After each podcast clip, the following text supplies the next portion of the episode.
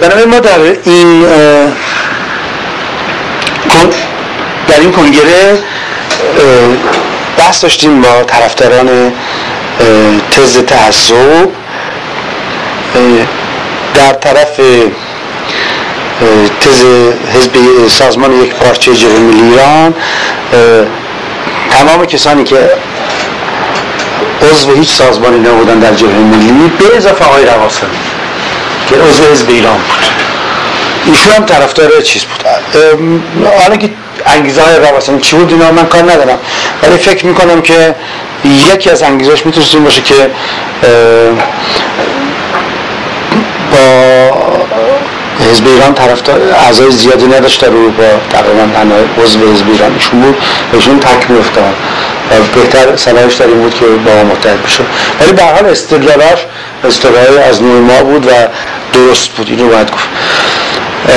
اون طرف سردمداراش تمام افراد و گروه‌های عضو احزاب بودن به اضافه بنیست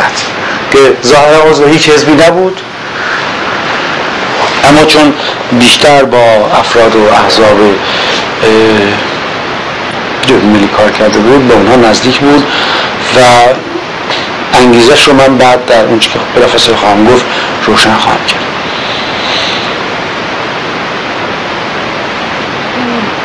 ما در آخر تصمیم بر این شد که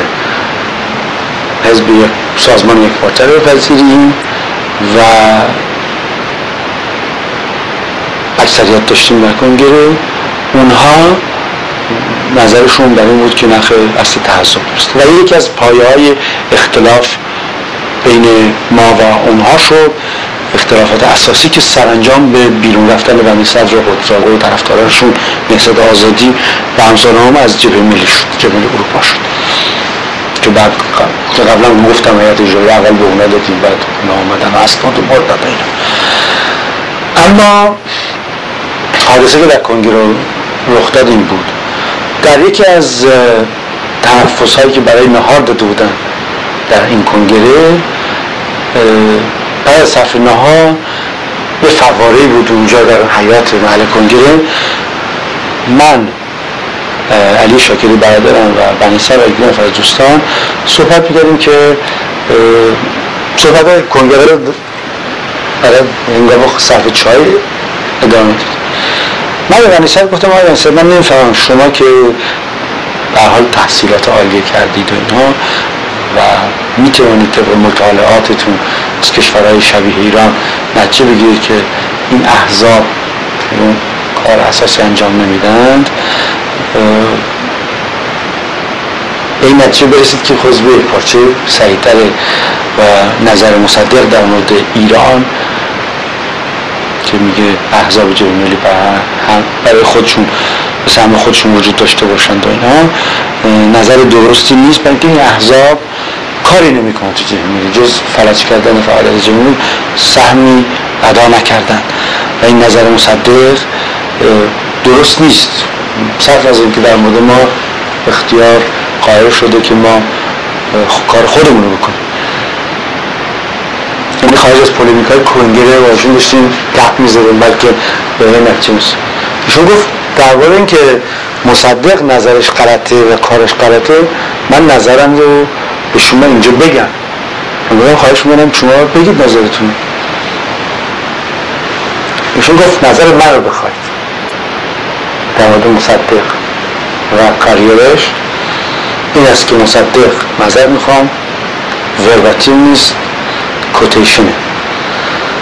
مصدق یک پاش رو گذاشت این ور ایران، یک پاش رو گذاشت اون ور ایران، رید به ایران رفت. نظر می‌خوام این لغت زشت از آقای بنی صدر. من شدیداً برافروخته شدم اینجا و چون ما در اون حالت ایجاد سازمان و رفتن به الجزیره و تمام این داستانا بودیم که می‌خواستیم زودتر یه سازمان یه پارچه درست کنیم و به کار نظامی رو بپردازیم، چون این سازمان گروه‌های داخل جبهه ملی مانع کار ما بودن. شدیداً برافروخته شدم و گفتم آقای بنی صدر شما اگه شجاعت اخلاقی دارید لطفاً این حرف رو در کنگره بزنید. گفت نه، من این حرف خصوصاً به شما میگم، حرفی که کنگره می‌خواستم بزنم من اوناست که اونجا تو کنگره زدم دفاع از مصدق. ایشون در کنگره میگفت مصدق پیشوای ماست، حرف پیشوا نمیشه حرف زد، هرچی مصدق همون درسته فلان. من به هر واسه آدم نمیتونه، آدم سیاسی دو جور حرف بزنه، یه حرف پابلیک داشته باشه، حرف پرایوت. و من همه الان که کنگره تشکیل بشه این حرف شما رو اونجا تکرار خواهم کرد در حضور کنگره و شما باید یا جواب بدید. و من فکر می‌کنم که آتور لازم رو برای کوبیدن این نوع تفکر و اصول این نوع تزها داشتم. و من اصولا همیشه اینجور بودم که حرفا رو پنهان نمی‌کردم و سعی می‌کردم که آدمایی که دو رو هستن افشا بکنن. و اینو فکر می‌کنم خصوصا از مصدق گرفته بودم که هیچ وقت هیچ حرفی از مردم پنهان نمی‌کردم، همیشه حرفش رو مردم می‌زد صریح روشن، حتی مذاکره مخفی نفت رو تو رادیو برای مردم می‌گفت، چیزی که خلاف دیپلماسی رایج بود. برادران و دوستان دیگه که اونجا بودن مانع شدن، گفتن نه کنگره به هم می‌خواد اینو بگی و فلان اینا. واسه روی این حساب که حرف تکرار این حرف در کنگره ممکنه انشعاب بشه و ما نتونیم به نتیجه نهایی برسیم، لطفی بزنه به اون مانع شدن که نحرف بزنم. علاوه بر اینکه میگن ما که رأی داریم تو کنگره، نگران نیستیم و رأی میاریم و فلان حرف. و این نادرست بود، اینکه من معتقدم که اونایی که رأی میدن به ما به تز ما باید اولا بیشتر بنی صدر رو بشناسن، دوم اینکه اونایی هم که به ما رأی نمیدن به بنی صدر رأی میدن باید آگاه بشن که به چه آدم هیله‌گر و قباز طرفن. ولی مانع شدم و این حرف البته ما خصوصی به دوستان گفتیم ولی هرگز توی کنگره نگفتم. بعدها من این حرف رو برای برادر بنی سعد صادق بنی سعد دکتر صادق بنی سعد در هایدلبرگ نقل کردم و او خیلی در شگفتی شد از این بابت، چون هر عقیده برادرش نبود، بیشتر به جامعه سوسیالیست‌های نهضت ملی تمایل داشت و همکاری داشت و نه حتی روزنامه رو پخش می‌کرد. یک حادثه دیگه هم سالها بعد رخ داد، نزدیک به 18 سال بعد، سال گذشته بود، در منزل آقای متین دفتری صحبت پیش آمد و این مهمه که تکرار این آقای کشاورز صدر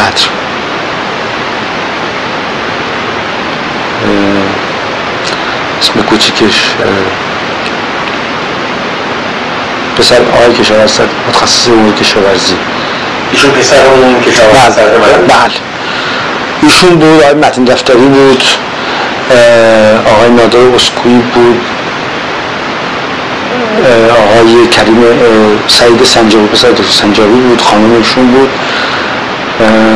و بنده و یکی دو نفر دیگه. شام منزل آقای متین دفتری بودیم، من به حسب تصادف اونجا بودم، من رفتم یه کاری داشتم، من برش آمو نگه داشتم، مهمونی بوده برای سنجابی. طبیعتاً صحبت از اوضاع احوال ایران و رهبری ها و اینها از جمله بنی صدر شد و من این داستانی که الان برای شما در مورد کنگره کارز رو گفتم تعریف کردم. گفتم آقای بنی صدر آدم دروست، مصدقیش همیشه قلابی بوده و هرگز مصدقیش و اصولاً خمینی چی گرایش هم قلبی بود برای اینکه از طریق خمینی به قدرت برسه. قدیم میخواست سوار مصدق بشه به قدرت برسه، نشد، بعدا سوار خمینی شد و الان با مجاهدین همون رفتار داره که مجاهدین البته با همون رفتار دارن، یعنی کاملا ابن وقتانی برخورد اصولی اتحاد اصولی نیست. وقتی من این داستان رو تعریف کردم آقای سعید سنجابی کاملا برافروخته با لحنی خیلی خشن من گفت آقا شما دروغگو هستید و من به ایشون گفتم که این شاهد داره این داستان، میتونیم از دیگران هم استفسار کنیم. گفت نه خیلی، من میگم شما دروغگو هستید با خشونت هرچی تمامتر. من گفتم که خب شما البته جوانید، میتونید فکر کنید که آقای بنی صدر پیغمبر رو نمیدونم امید تمام خلق هاست و این چیزها، ولی در تجربه زندگی امیدوارم که بیاموزید که اینطور نیست و زودتر که زودتر بیاموزید بهتر بنارتون و اینکه انرژیتون کمتر هدر میشه. ایشون گفت نه شما دروغ میگید، این داستان رو در کارلسروه ایشون نگفته، این داستان رو در منزل آقای کشاورز صد پدر ایشون در تهران گفته. خود بنی صد برای من یعنی سعید سنجابی تعریف کرده که در منزل کشاورز صد روزی در تهران ما نشسته بودیم و صحبت از مصدق شد و من گفتم مصدق یه پاشو گوشتی می‌بر ایران، یه پاشو گوشتی می‌بر ایران و اون کار رو کرده. من گفتم من اصلا علت پرخاش شما رو آقای سنجابی نمی‌فهمم، چون که شما فهمیدید در تهران گفته و در کارلسروه نگفته. نه شما در کارلسروه بودید، نه آقای بنی‌صد طالبی رو تکذیب کرده که در کارلسروه گفته.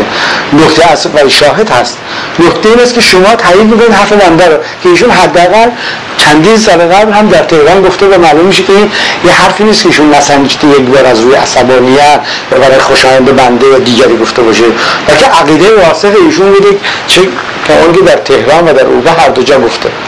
و من یه تایید جدیدی برای این حرفم پیدا کردم و به نظر من یک تأییدی بود بر اون ارزیابی که من از بنی‌صد به عنوان یک آدم شدیداً فرصت طلب امروز وقت و هرجایی، به معنی هرجایی سیاسی، به معنای اینکه به هیچ چیز عقیده واقعا نداره به جز قدرت طلبی که متأسفانه باید بگم در بسیاری از روشنفکران سیاسی ایران به عنوان خصیصه اصلی وجود داره. این هم در مورد نامه مصدق و شناختی که ما از بنی‌صد در همون آغاز پیدا کردیم به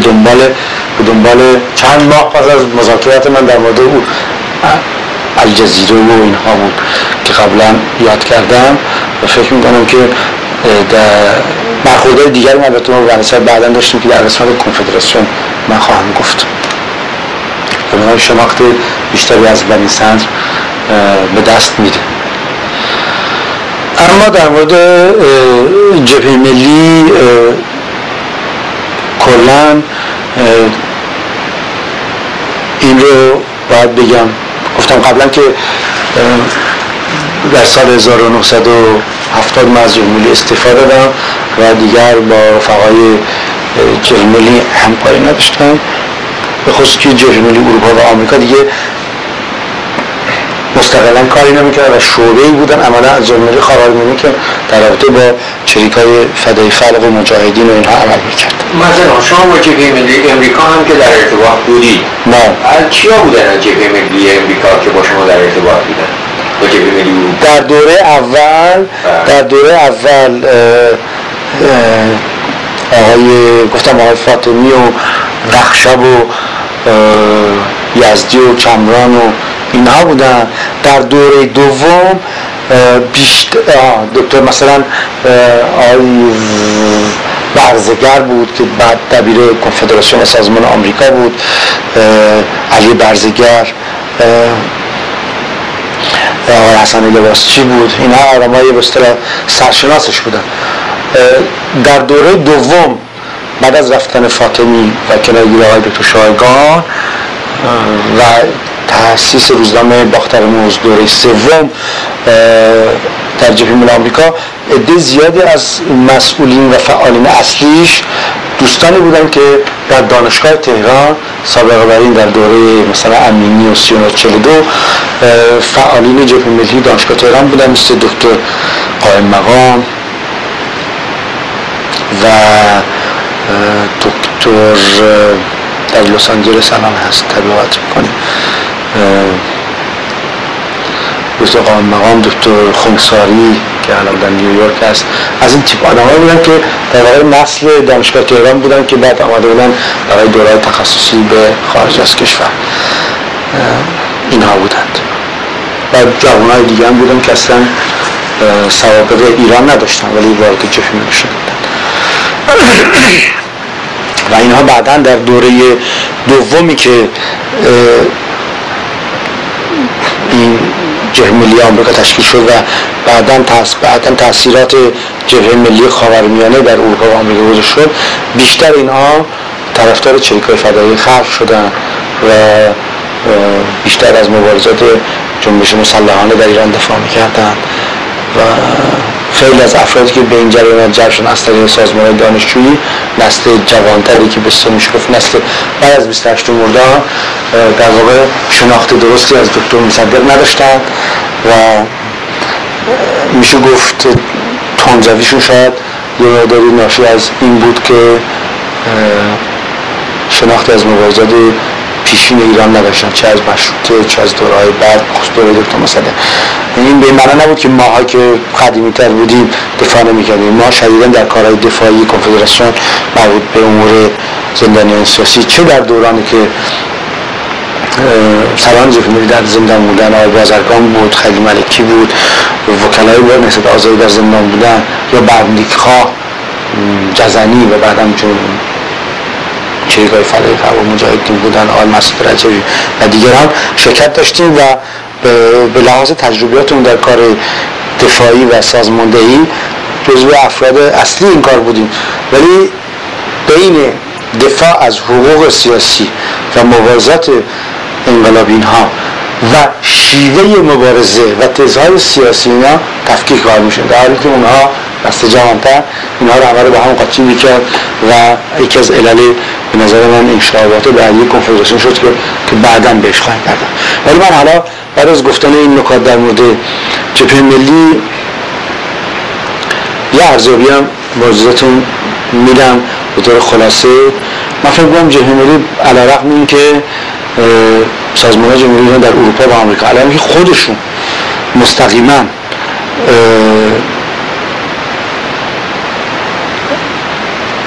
نتوانستند منشأ اثری بشن در ایران به این معنی که مثلا رهبری نیست یا در دست بگیرن یا پایه‌گذار جنبش مسلحانه در ایران باشن، به نظر نقش کاتالیزوری رو در این مقطع مؤثر سال‌های 60 و آغاز 70 بازی کردن، چه به معنای کسانی که سازماندهی اصلی خارج از کشور رو و ایجاد محیط شکستن جو اختناق پهلوی همراه با البته عناصر توده‌ای ناراضی از رهبری و همچنین جامعه سوسیالیست جو اختناق در خارج از کشور شکستن، جو مبارزه سیاسی ایجاد کردن، جو پرداختن به مسائل اجتماعی و یک نسلی رو وارد مبارزه سیاسی کردن که به نظر من بعد از تجربیات کوتاه دکتر مصدق، یعنی سالهای ملی شدن نفت، بهترین تجربه کار دموکراتیک و شناختن و تماس گرفتن با اندیشه و پراتیک دموکراتیکه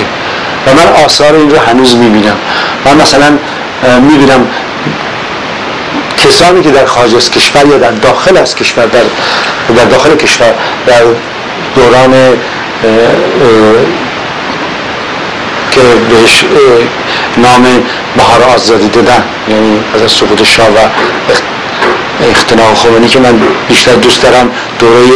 عدم تعادل دیکتاتوری و دوره انتقال از یک دیکتاتوری به دیکتاتوری دیگر نامگذاریش کنم، بیشتر کسانی که حاضر نشدن به یکی که سازمان‌هایی که دارای گرایش‌های دیکتاتوری هستند، از من بیشتر کسان این معنی است که کسانی از این جون نرفتن هستن اقلیت که میشه ازشون نام برد، اما بیشتر کسانی که حاضر نشدن به جریانات ضد دموکراتیک، یعنی به سازمان‌هایی که روش‌های درونی سازمانیشون دموکراتیک نیست، مثل چریک‌های فدای خلق تندر بدن یا مجاهدین تندر بدن یا حزب توده تندر بدن، کسانی بودن که در این دوران تجربه سیاسی کسب کرده بودن، تجربه دموکراتیک سیاسی کسب کرده بودن و این به نظر من حائز اهمیته برای اینکه نشون میده که اگر فضای دموکراتیک ایجاد بشه افراد میتونن تجربه دموکراتیک، منش دموکراتیک کسب کنن و به روش بیستن. الان در خارج از کشور از موقعی که مجاهدین آمدن و شورای ملی قمار تشکیل دادن، به جز چند عنصر مثل آقای مهدی تهرانی، بهمن نیرومند که میشه گفت به عنوان عناصر سردسته لذا جاه طلب و قدرت طلب مستثنا هستن، توده جوان بین 25 و 40-45 که سنید 25-45 که در این دوران تربیت و تجربه سیاسی کسب کرده حاضر نشد به زیر پلتفرم شورای ملی مقاومت بره و گفت ما حاضریم با شورای ملی مقاومت کار کنیم به شرط اینکه لایق باشیم غیر مذهبی باشه، به شرطی که دموکراسی درش رعایت بشه، به شرطی که روش روزمره شورا و اعضاش و طرفدارانش دموکراتیک بشه، برخوردار بکنه. بنابراین این دستاورد این مبارزاتی است که جبهه ملی خارج از کشور در کنار دو سازمان دیگه که قبلا ازشون یاد کردیم در کادر وسیع کنفدراسیون انجام داد که من بعد اشاره در مورد کنفدراسیون که صحبت می‌کنیم تشریح خواهم کرد که مکانیزمش چی بود. این به این معنا نیست که تمام روش‌هایی که در درون جبهه ملی به کار می‌رفت به عنوان سازمانی که در مدت زیادی سازمان توده‌ای بود و اعضای زیادی داشت دموکراتیک بود. به این معنا نیست که سازمان انقلابی حزب توده ایران که از حزب توده انشعاب کرد و بعد ازش سازمان دیگه انشعاب کرد یا در کنارش به وجود آمد مثل طوفان و اتحادیه کمونیستا در اون سازمان‌هایی بودن که درونشون دموکراسی سازمانی رعایت می‌شد. به هیچ وجه خیلی کمتر از جبهه ملی. جبهه ملی اونها حالت سابقه مصدقیش به نظر من خیلی دموکراسی در اون سازمانی بیشتر رعایت میکرد. اما به علت وجود این سازمان ها، برخورد این سازمان ها، وجود اینها در یک محیط دموکراتیک اروپایی و آمریکایی، دموکراسی غربی، تجربیات تلخ این عناصر از شکست 28 مرداد، عناصر اولیه تشکیل دهنده این جریان، چه در حزب توده، چه در جامعه سوسیالیست، چه در جبهه ملی، به علت شکستشون از 28 مرداد اینها صاحب یک تولرانس، صاحب یک بردباری متقابل بودن و برای دموکراسی ارزش قائل بودن و این فرصت طولانی 15 سال 20 سال مبارزه علیه رژیم شاه اینها رو عمدتاً به نظر به عناصر نسبتاً دموکراتیک تبدیل کرد. این به معنی نیست که به من روشنفکر دارای خودخواهی‌ها، قدرت طلبی‌های فردی نیستن. اینا هستن و بعضاً افرادی پیوستن به این جریان ها همونجوری که قبلا ذکر کردم، ولی این تجربه دموکراتیک اینها چه در درون سازمانشون میتونه نسبی چه به معنای بیشتر وسیع‌ترش در خارج در کنفدراسیون تجربه قابل ارزشی است، علی رغم که این سازمان‌ها خودشون منشأ اثر مستقیمی نشدن اگرچه به مثابه ایجاد فضای سیاسی علیه رژیم منشأ اثر مهمی بودن. منشأ اثر مهمی بودن به این معنا که افشاگری که اینها علیه رژیم شاه کردن از طریق کنفدراسیون، ولی خب این کادرهای سیاسی بودن که هسته اصلی این سازمان رسیبران کنفدراسیون تشکیل میدن، منشأ اثر مهمی بودن به این معنا که شاهی که میلیاردها ریال در سال خرج میکرد در خارج از کشور داخل از کشور برای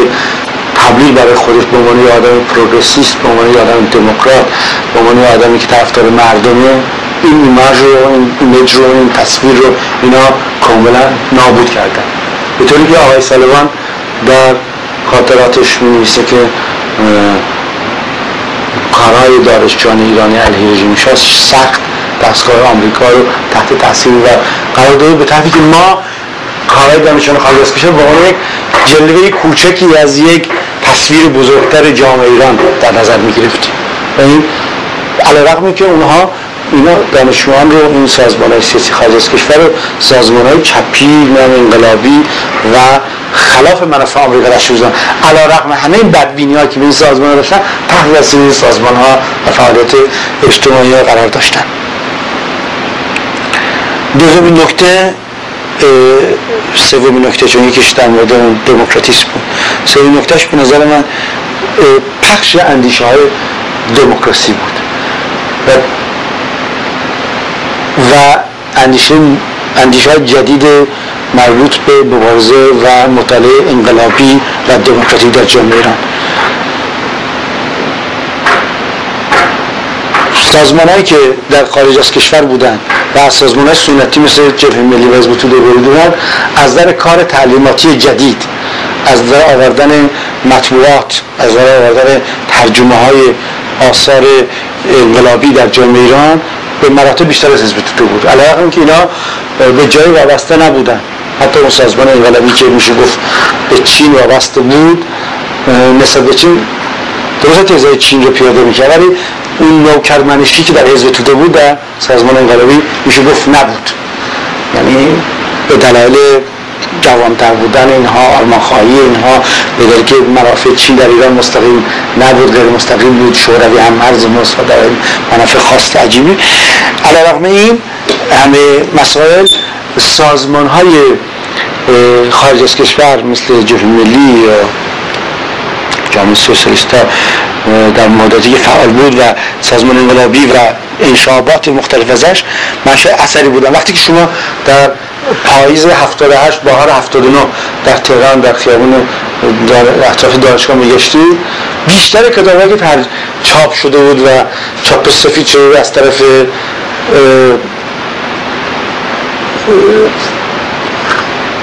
منگاه انتشار کاره بود که در خارج از کشور در اومده بود و اینها به عنوان کار جدید به جامعه عرضه می‌کردن و به نظر میاد در دراز مدت اثر خودش تو جامعه ایران خواهد گذاشت. نکته دیگه که به نظر من حائز اهمیته و این برمیگرده به بحث ما، صحبتی که می‌خواستم در مورد خمینی بکنم و افتادم، یعنی که مرددترین کسانی که نسبت به خمینی برخورد داشتند همین کسانی بودند که دارای این تجربه دموکراسی خارج از کشور بودند، که بگیریم دکتر پیشتاق نامه‌ای که اونها نوشته بودند درباره خمینی، چه گروه جبهه ملی خاورمیانه که از نزدیک در خاورمیانه با خمینی تماس داشتند و بعدا سازمان وحدت کمونیستی رو تشکیل دادند که روزنامه رهایی رو میده بیرون، و چه گروهی که بعد بعضا سازمان جبهه دموکراتیک رو تشکیل دادن و بیشتر اعضای فعالین جبهه دموکراتیک از صف نظر افراد سرشناس رهبریش که خود برگزیده بودن مثل آقای متین دفتری و نزارخانی و اینها، ولی بیشتر فعالین درجه دوم جبهه دموکراتیک که در تظاهرات بزرگ علیه بستن آیندگان شرکت کردن، افرادی بودند در جبهه ملی اروپا، امریکا و سازمان انقلابی و انشابات اون شرکت داشتند و از این گرایش خارج از کشور میادن و نسبت به خمینی تردیدهای اساسی داشتند. خداونده در نامه که در 1977 اون موقعی که شاه به آمریکا سفر میکرد و کارتر به ایران نوشتن و بلافاصله پخش کردن و هنوز خمینی در نجف بود، موضع‌گیری شدید علیه خمینی کردم و هشدار دادم به دوستان که نباید چیز کنن. همین کار رو دکتر پیشتاد و اینها کردن که فکر میکنم همش ناشی از یک نوع تجربه خاص دموکراتی در خارج از کشور بود، دور از فضای اختناق محمد رضا شاه و دور از لذا خیال پردازی هایی که شریک های فدای خلق، مجاهدین، جبهه ملی و دیگر سازمان داخلی کشور بهشون دچار شدن و حامی و پله‌های اصلی و بازرگان، پله‌های اصلی به قدرت رسیدن خمینی در داخل کشور شدن. علاوه بر تمایز بین این جریان خارج از کشور و جریان داخل کشور در برخورد به خمینی حائز اهمیت، نشانه به نظر از یک سو توانایی ایرانی‌ها برای قبول دموکراسی، برای شرکت دموکراسی، برای کسب منش دموکراتی و لذا تشخیص درست دموکراتیک، و از طرف دیگر نشانه ضربه هاست که اختناق پهلوی به رهبری‌های سیاسی زد و اونها رو ناتوان کرد در انتخاب راه درست نسبت به خمینی. اما در مورد خمینی بگم تردیدها از که شروع شد در ما حداقل به عنوان جبهه ملی از همون زمان شروع شد ما وارد بحث به بنی صدر و شریعتی شدیم. ما که روزنامه ایران آزاد منتشر میشد، شریعتی و بنی صدر سعی داشتن می‌رسیدن پیشوای ملت ایران، رهبر ملت ایران خمینی، و ما به عنوان جناح غیر مذهبی و چپ و رادیکال جبهه ملی مخالف بودیم. گفتیم لفظ پیشوا و رهبر رو نباید در مورد خمینی به کار برد. خمینی به عنوان رهبر مذهبی میتونید بگید، پیشوای مرجع تقلید شیعیان میتونید بگید، ولی نمیتونید بگید رهبر، چون ایران یه رهبر داره، رهبرش رهبر جنبش دموکراتیک ایران مصدق، و اطلاق و هم تراز کردن خمینی با مصدق اشتباه تاریخی است. و این اختلاف از همان 15 خرداد بین ما و مذهبیون جبهه ملی که بعداً انشاء کردن وجود داشت.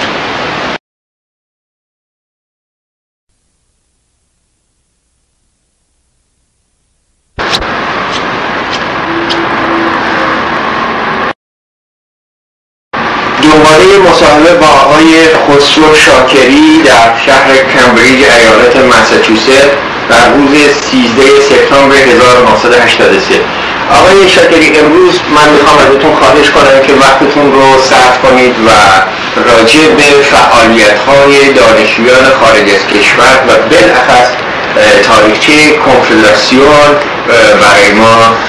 یک مقدار مطالبی رو که تا اونجایی که فکر میکنید ضروری است توضیح بفرمایید. در مورد تاریخچه کنفدراسیون به نظر من لازمه که مقدمتاً نکات چند در مورد زمینه پیش از پیدایش سازمان‌های دانشجویی که منجر به تأسیس کنفدراسیون شد صحبت کنیم.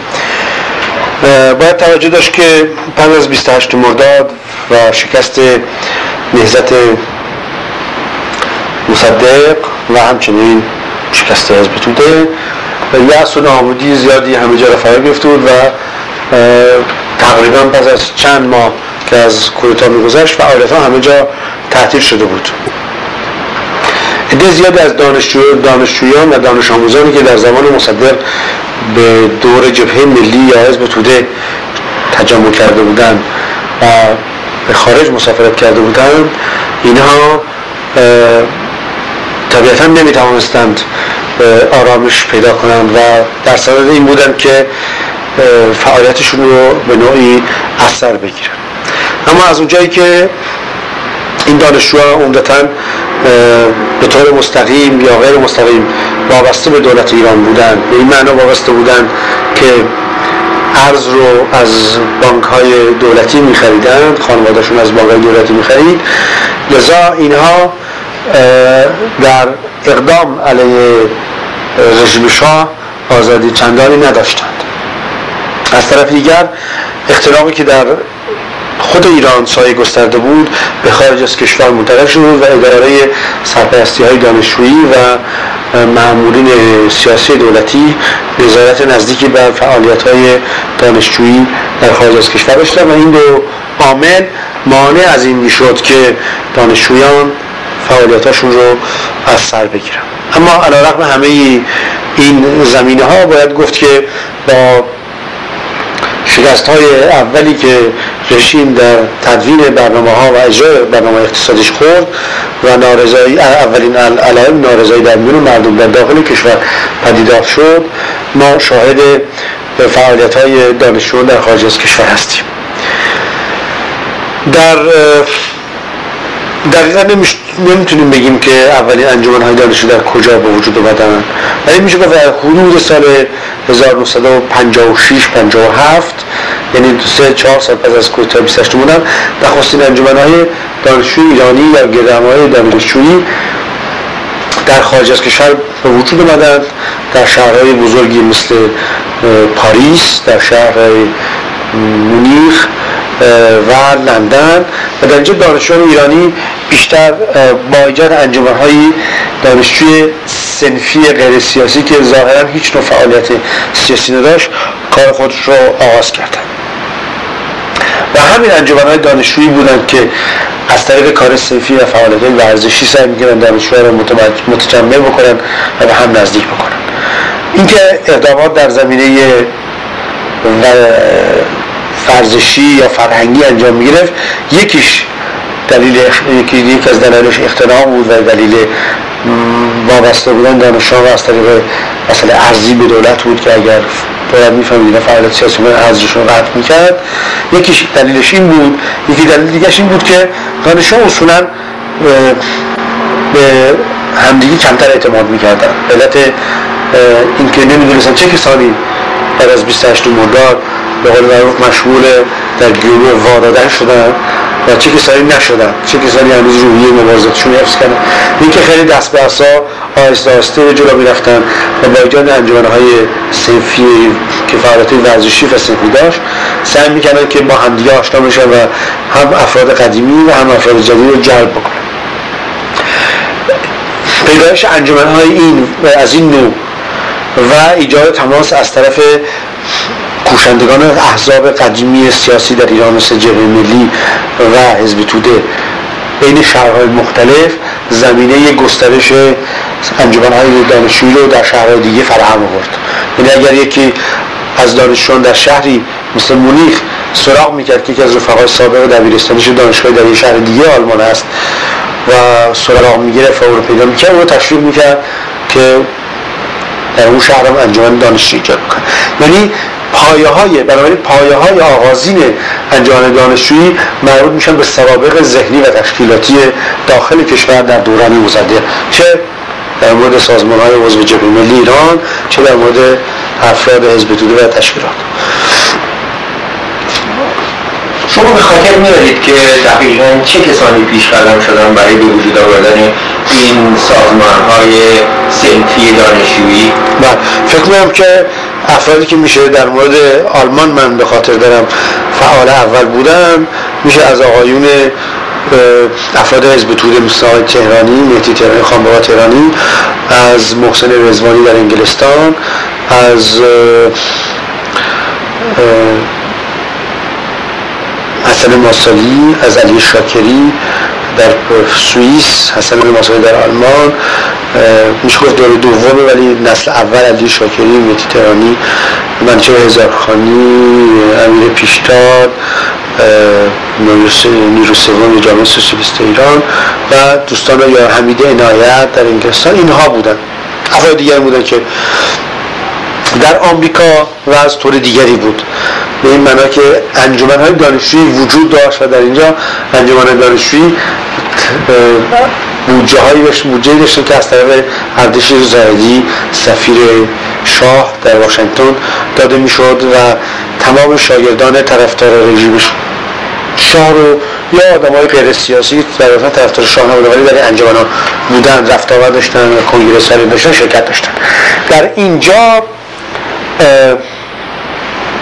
از اونجایی که انجمن وجود داشت، ایجاد انجمن دیگر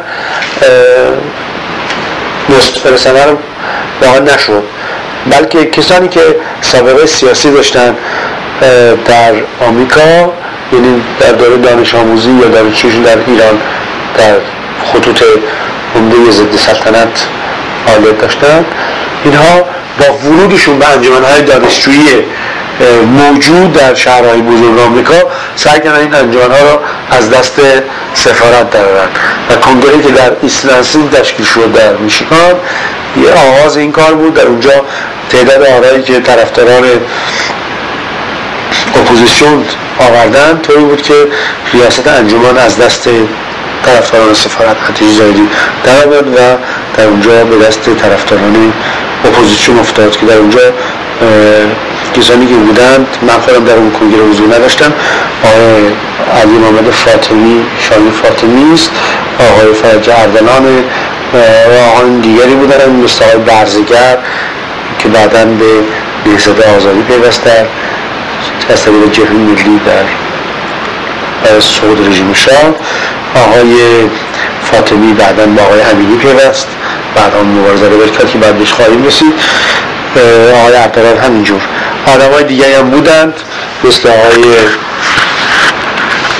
نخشب،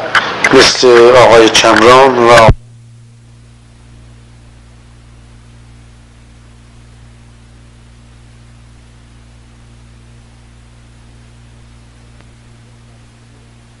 آقای چمران دانشجو بود و در کالیفرنیا بود، آقای حسن لباسی دانشجو در کالیفرنیا بود و بنده همچنین دانشجو بودیم و ما در انجمن شمال کالیفرنیا رو در واقع از دست سفارتی‌ها درآوردیم و انجمن جدیدی به وجود آمد که افرادی که در شکل من دیگه از طرفداران رژیم شاه نبودن و شما یه فصل نوینی در سازمان‌های دانشجو در آمریکا، در غرب آمریکا باز شد. آنچه که من البته بلافاصله بعد از تأسیس انجمن شمار از آمریکا به اروپا رفتم و در اونجا به انجمنی که در اروپا در انگلستان وجود داشت پیوستم. در انگلستان اونجا که من دانشجو بودم چندین اتحادیه دانشجو در شهرهای منچستر و بیرمنگام و لیدز و لندن و امثال هم وجود داشت که اینها یک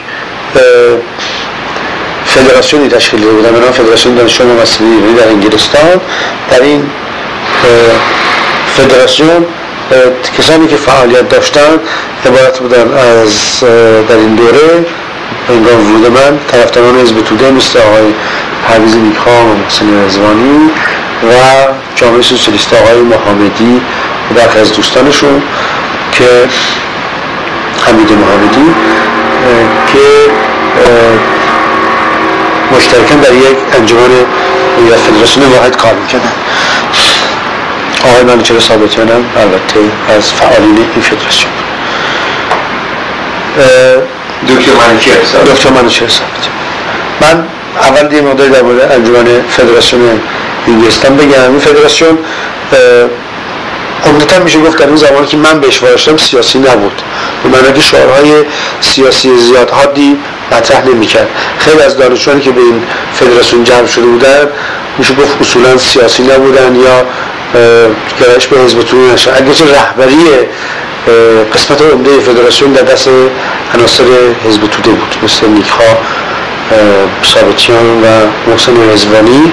که طرفداران داشتن، مثل شیروانلو، فیروز شیروانلو، کاشانی و دیگران از این نوع که بعدا در گروه کاخ مرمر اینها با هم دستگیر شدند. طرفداران جامعه سوسیالیست مثل آقای محمدی هم میشه گفت یه کمی سیاسی تر عمل میکردن. بعد از تشکیل اولین هسته جبهه ملی در انگلستان افراد جبهه ملی هم وارد انجمن دانشجو شدند. تعدادشون خیلی کم بود ولی به سرعت تونستن طرفداران زیادی در انجمن مسیج کنن و حتی از کسانی که در گذشته سمپاتی داشتن به نیک‌خواه و طرفداران حزب توده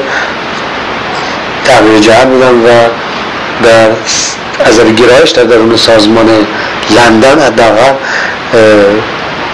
سمت جبهه ملی و مصدق رو میگیرن و در فعالیت‌هایی که فدراسیون میکرد باید کارهای فرهنگی رو در درجه اول قرار داد در اون دوره، ولی سپس باید فعالیت‌های سیاسی رو مرتقا قرار داد. در زمانی که من در انگلستان بودم، یک سال خورده ای، چند حادثه مهم رخ داد که به نظر من حائز توجه باید از اونها یاد کرد. یکی این که در این زمانی که من در انگلستان بودم مصادف بود به نخست وزیر علی امینی پس از شکست شاه و فشار آمریکایی‌ها برای نخست وزیر علی امینی. در این موقع علی امینی یک سفری به اروپا مسافرت کرد و در اینجا در تمام شهرها با تظاهرات روبرو بود. از جمله به لندن که آمده بود ما تظاهرات وسیعی در علیه اون گذاشتیم، منتها به علت اختلافاتی که بعداً به اون اشاره خواهم کرد در کنفدراسیون و انشقاقی که در فدراسیون انگلستان به وجود اومده بود، فدراسیون انگلستان یکپارچه عمل نمی‌کرد و طرفداران جبهه ملی و مصدق یک تظاهرات می‌ذاشتن و طرفداران حزب توده تظاهرات دیگری. نکته قابل توجه این است که توده‌ای‌ها در این موقع دستور گرفته بودن در سازمان دانشجویان از رهبری حزب توده که علیه امینی فعالیت نکنن و امکان بدن که علی امینی بیاد و با مخالفت دانشجویان روبرو نشه. اما مخالفت سراسری دانشجویان بخصوص از طرف دانشجویان جبهه ملی، طرفداران جبهه ملی چنان بود که امینی وقتی به ایران بازگشت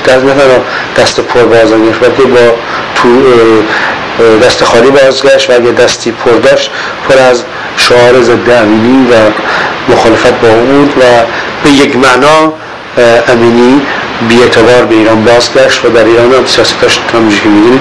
آشکارا رو شروع به بدنی مجبور به استعفا کرد. در این موقع در این تظاهرات توده‌ای‌ها مخالف سیاسی کردن تظاهرات بودند، طرفداران حزب توده. و آنچه که حادثه دیگری که رخ داد در این موقع این است که درست در همون روزی که ما در انگلستان در بهار 1962 بود تظاهرات گذاشته بودیم در مقابل سفارت انگلستان، آقای منوچهر ثابتیان که عضو فدراسیون انگلیس بود بدون اطلاع هیئت دبیران انجمن لندن یا فدراسیون انگلستان به دیدار علی امینی رفته بود و این رو ما طرفداران جبهه ملی در اون موقع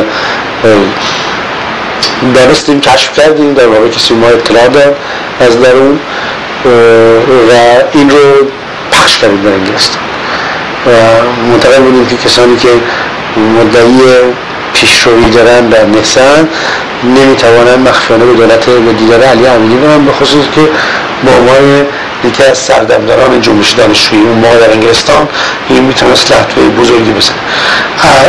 در جلسه‌ای که من حضور داشتم و در آکسفورد گروه تشکیل شد و نیک‌خاینا در اثر پخش این اطلاعی از طرف ما منوچهر ثابتیان رو به محاکمه کشیدن، نزاعی بین نیک‌خواه و ثابتیان در گرفت و در اینجا ثابتیان از فدراسیون اخراج شد و ثابتیان در آغاز این رو تکسیب کرده بود، ولی از اونجا که دیگه تکسیب فایده نداشت توضیح نداده بود که به هر حال که به چه دلیل. ولی حدس من اینه،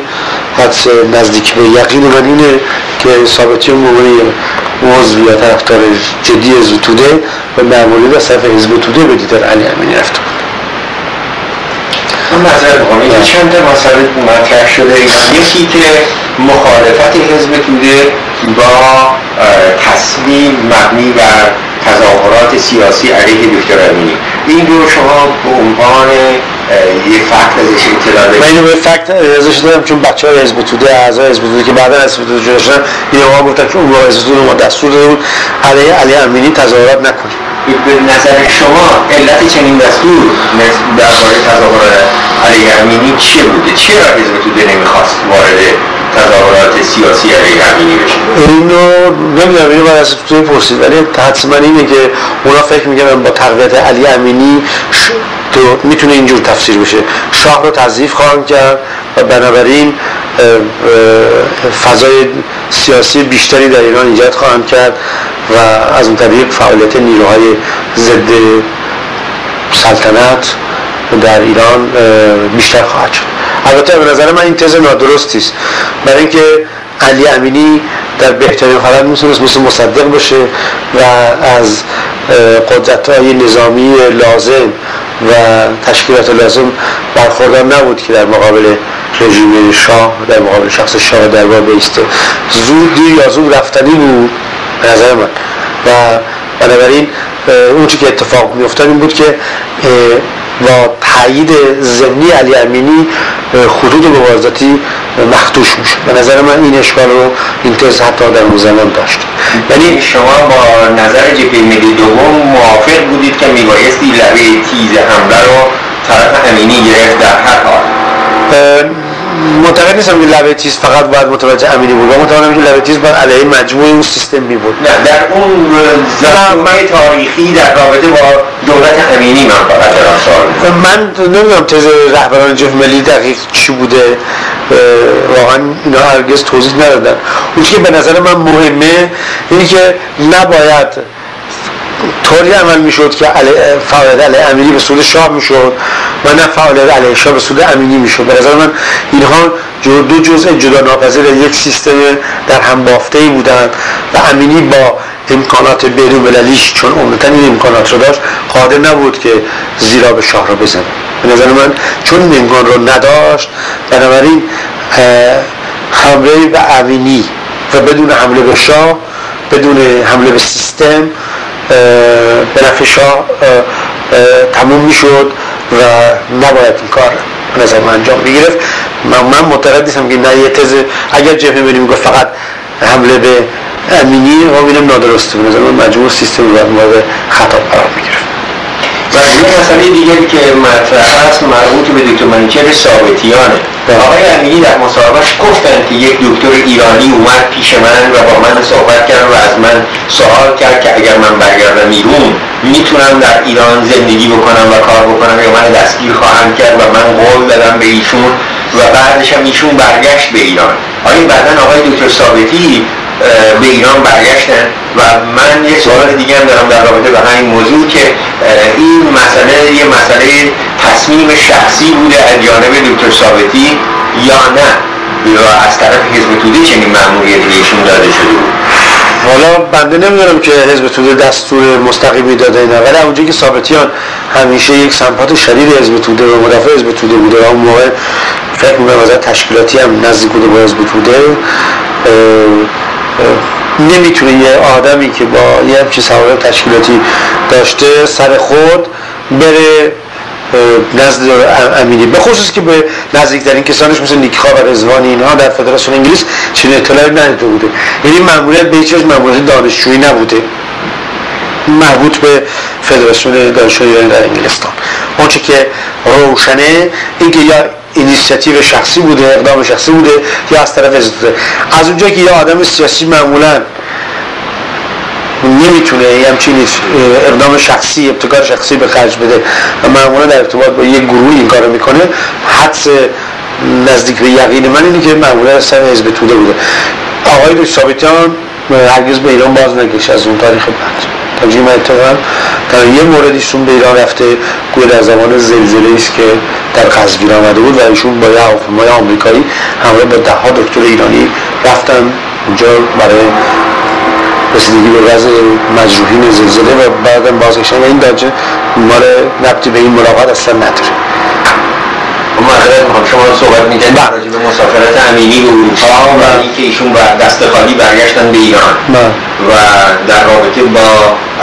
فعالیت‌های دانشجویان صحبت میکردید. حالا عرض شد که این در مورد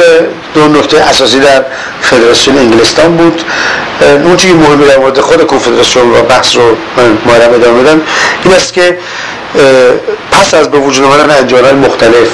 در انگلستان و فدراسیون انگلستان، اولوان انجمن دانشجویان در لوزان، انجمن دانشجویان در فرانسه، عمدتاً در پاریس، انجمن‌های مختلف در آلمان و اتریش که بعد فدراسیون آلمان و فدراسیون اتریش و نیز ایتالیا، اولین کنگره دانشجویان ایرانی در اروپا در شهر لندن در دسامبر 1960 ژانویه 1961 تشکیل شد. در این کنگره انجمن ارتباطات عمدتاً ارتباطات سابق مورد استفاده قرار گرفته بود و بنابراین افرادی که وابسته به نهضت جامعه سوسیالیستا، جبهه ملی و حزب توده تجمع کردن و البته میشه گفت بیشتر این افرادی که در اینجا اگرچه این سوابق داشتن خیلی از رهبری‌های سازمانشون رادیکال‌تر بودن و تحت تاثیر جنبش‌های الجزیره و کوبا در اون زمان علاقمند به یک کار رادیکال‌تری در جامعه بودن. اما کنگره هنوز شکل سیاسی حادی نداشت. البته مخالفت این دانشجویان با رژیم شاه روشن بود، ولی این مخالفت ها خیلی هنوز خفیف و غیر کوشنده، غیر میلیتانت بود. در پس از ایجاد کنفدراسیون اروپایی دانشجویان و مسائل ایرانی در اروپا که هیئت دبیرانی انتخاب کرد که عمدتاً از اعضای دانشجویان یعنی مهم انگلستان بودن، یعنی آقای دکتر ثابتیان، مهرداد بهار، حمید عنایت و دو نفر دیگه که من اسمیشون خاطر ندارم، این دفتر به عنوان دبیرخانه فدراسیون کنفدراسیون در اروپا بود و فعالیت‌های فدراسیون مختلف رو در اروپا هماهنگ کنه. پس از تشکیل این همچین کنفدراسیونی در اروپا تماس با سازمان دانشجویان ایرانی در آمریکا گرفته شد و با آقای فاطمی و پس از این تماس ها کنگره بعدی که در پاریس قرار بود تشکیل بشه در دسامبر 1961 ژانویه 1962 در اینجا نمایندگان سازمان آمریکا هم شرکت میکرد. در این کنگره من حضور داشتم، به عنوان نماینده فدراسیون انگلستان شرکت میکردم، از یکی از 8 نماینده انگلستان بودم. از آمریکا آقای فرج اردلان شرکت میکرد با یک مندیتی و یک فرمانی که قاعدتاً طبق اعضا میخواست رأی بده در کنگره، یعنی رأی واحدی بوده برای رأی کلکتیوی برای تعداد اعضایی که داشتن. کنگره پاریس یا کنگره اول کنفدراسیون جهانی، کنفدراسیونی بعداً به کنفدراسیون جهانی معروف شد، برای تادین ملی دانشجویان ایران، کنگره پرماجرایی بود به این معنا که از یک طرف خواست عمیق بین تمام دانشجویان فعال در سازمان ها وجود داشت از یک طرف این دانشجویان تحت قیدوبندها و افکار گذشته سازمانیشون یعنی جبهه ملی حزب توده و جامعه سوسیالیست قرار داشتن.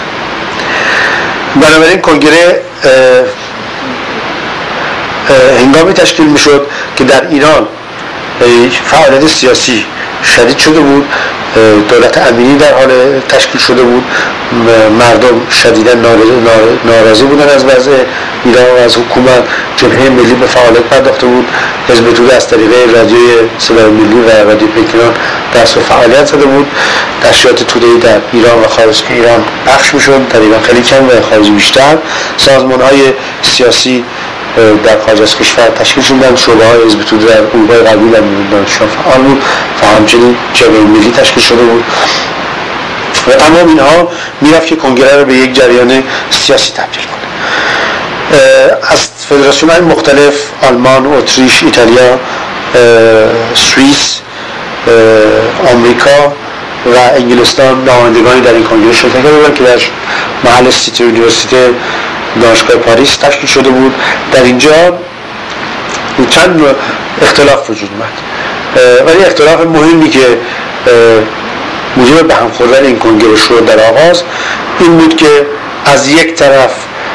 نمایندگان آمریکا دارای آرای زیادی بودند، این معنا که مطابق مثلا هر 50 نفر مثلا یه رای بدن و همون نسبیتی که در اروپا فدراسیون رای میدن میخواستن رای بدن. طرفداران حزب توده موافق این رای آمریکا نبودن، از اونجایی که تعدادشون در آمریکا زیاد بود و یک نماینده بود و این نماینده آقای فرج عبدالله بود و این متمایل به جبهه ملی بود، از این می‌هراسیدند که یک رای اونها رو در اقلیت قرار بود. بنابراین مخالفت می‌کردن با تعداد آرایی که آقای فرج عبدالله به عنوان در حد اعتبارش تقاضا می‌کرد. از اون طرف طرفداران جبهه ملی هم به خاطر اینکه فرج عبدالله طرفدارشون بود، هم بیشتر به خاطر اینکه بالاخره آرای آمریکا رو نمیشه به یک تبدیل داد و از یه رأی مشروعی که اینا داشتن استفاده نکرد، موافق بودن که عبدالله مانند هم نماینده دیگری از اروپا دارای به نسبت دانشجویان که در اونجا اساساً رأی داشته باشه. این به نظر من اصلی ترین دعوای مسئله مورد دعوا بود، اما بهانه‌های زیادی هم در این میون پیدا شد که منجر به هم خوردن کنگره شد. بهانه این بود که در بسیاری از شهرها به علت وجود اختلافات گذشته مربوط به دوران میلشن نفت بین حزب توده و جبهه ملی، حتی در شهرهایی که افراد و بیشتر شهرها اینطور بود، افراد در یک انجمن دانشجویی شرکت می‌کردند، یعنی در یک شهر مثلا مونیخ هم جبهه‌ای هم توده هم جامعه‌سازی عضو یک انجمن بودند و در شهرهایی که اینا توانسته بودند و هم یک هماهنگی همکاری بهتری داشته باشند اختلاف راسته رای‌کشی به وجود نیامده، ولی در شهر بلند به علت وجود به نظر من گروه‌های اکستریمیست از هر دو طرف اختلاف به وجود آمد و از شهر بلند دو نفر نماینده آمده بودند، یکی متمایل به حزب توده مرحوم توکلی بود، توکلی فقید که جوانی بود متمایل به حزب توده، بعدها دبیر فدراسیون آلمان شد، در سایه تصادف اتومبیل در همین موقع ماموریتش در عنوان دبیر فدراسیون آلمان در تصادف اتومبیل جان سپورت. توکلی نماینده سمپادا و هواداران حزب توده بود، آدمی به نام هاله رقابی معروف شاعر، او هم به عنوان فعال مصدقی حداقل و نه ضرورتاً جبهه ملی در بلند طرف ادعای از جبهه ملی انتخاب شده به موقع نماینده آمده بود. حالا یک کسی بود که از این بزن بهادارهای طرفدار جبهه ملی بود ولی در اروپا عضو جبهه ملی ایران در اروپا نبود. اصلی حاله که حیدر رقابی از این گروه‌های اکستریمیست افراطی طرفدار مصدق بود و با هیچ نوع همکاری با اعضا طرفدار حزب توده در انجمن دانشجویان با فقط نیاز داره روی مواضع سابق خودش ایستاده بود، شاید هم تشدید شده بود و به این دلیل مخالفت می‌کرد با فعالیت با همکاری با طرفداران حزب توده و انجمن دانشجویان، به حال خیلی اختلاف، در حالی که بیشتر اعضای جبهه ملی به علت اینکه از 28 مرداد شکست 28 مرداد عبرت گرفته بودند، طرفدار همکاری در سطح دموکراتیک با اعضای حزب در سازمان دانشجویی بودند. اما حیدر رقایی که عضو نبود، عده‌ای از اعضای جبهه ملی که خود محافظه‌کارتر بودند در اروپا علاقه داشتن که حتما اعتبارنامه آقای رقایی با نماینده برلن در به کنگره پاریس مورد پذیرش قرار بگیره، ولی توکل